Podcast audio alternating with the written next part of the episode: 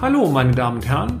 Herzlich willkommen zu unserem Mini-Podcast, bei dem wir betriebswirtschaftlichen Problemen mit einfachen und schnellen Erklärungen auf den Grund gehen.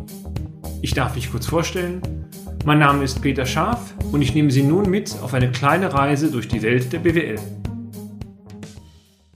Einführung eines wahren Wirtschaftssystems. Chancen und Risiken für das Rechnungswesen.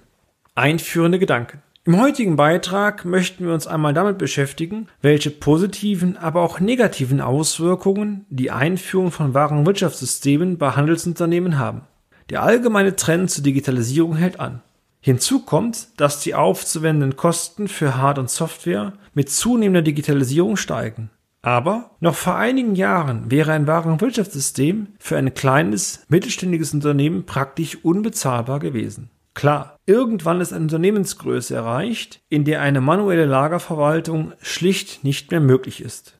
Steigende Anforderungen an das Controlling. Gleiches gilt auch, wenn im Zeitalter des Internethandels die Produktpalette permanent erweitert wird.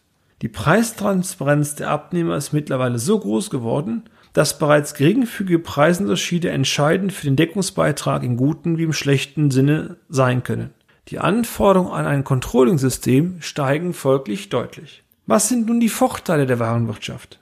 Mit einem solchen System kann ein sehr effizientes und schlagheftiges Controlling im Unternehmen etabliert werden. Zudem liefern die Systeme eine permanente Übersicht über den aktuell bestehenden Warenbestand, das Alter der Waren, die Umschlagshäufigkeit, die Verfallsdaten, Beschaffungszeiten und so weiter. Eine Inventurübersicht des Warenbestandes kann gleichfalls jeweils am Monatsende über das System generiert und dann in die Buchhaltung übermittelt werden.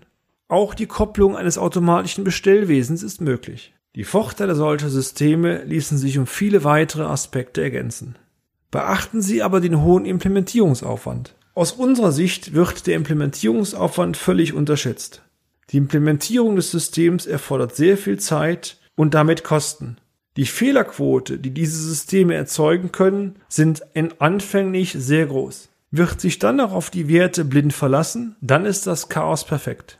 Wir geben Ihnen einige wertvolle Tipps, damit Sie dieses Chaos vermeiden können. Welche das sind, dies erfahren Sie in einem der nächsten Beiträge. Und damit sind wir auch schon wieder am Ende des heutigen Podcasts. Haben wir Interesse geweckt? Fein. Dann besuchen Sie uns doch einmal auf unserer Homepage unter www.scharf-office.de und schalten Sie auch beim nächsten Mal wieder ein für eine kleine Reise in die Welt der BWL. Ihr Peter Scharf.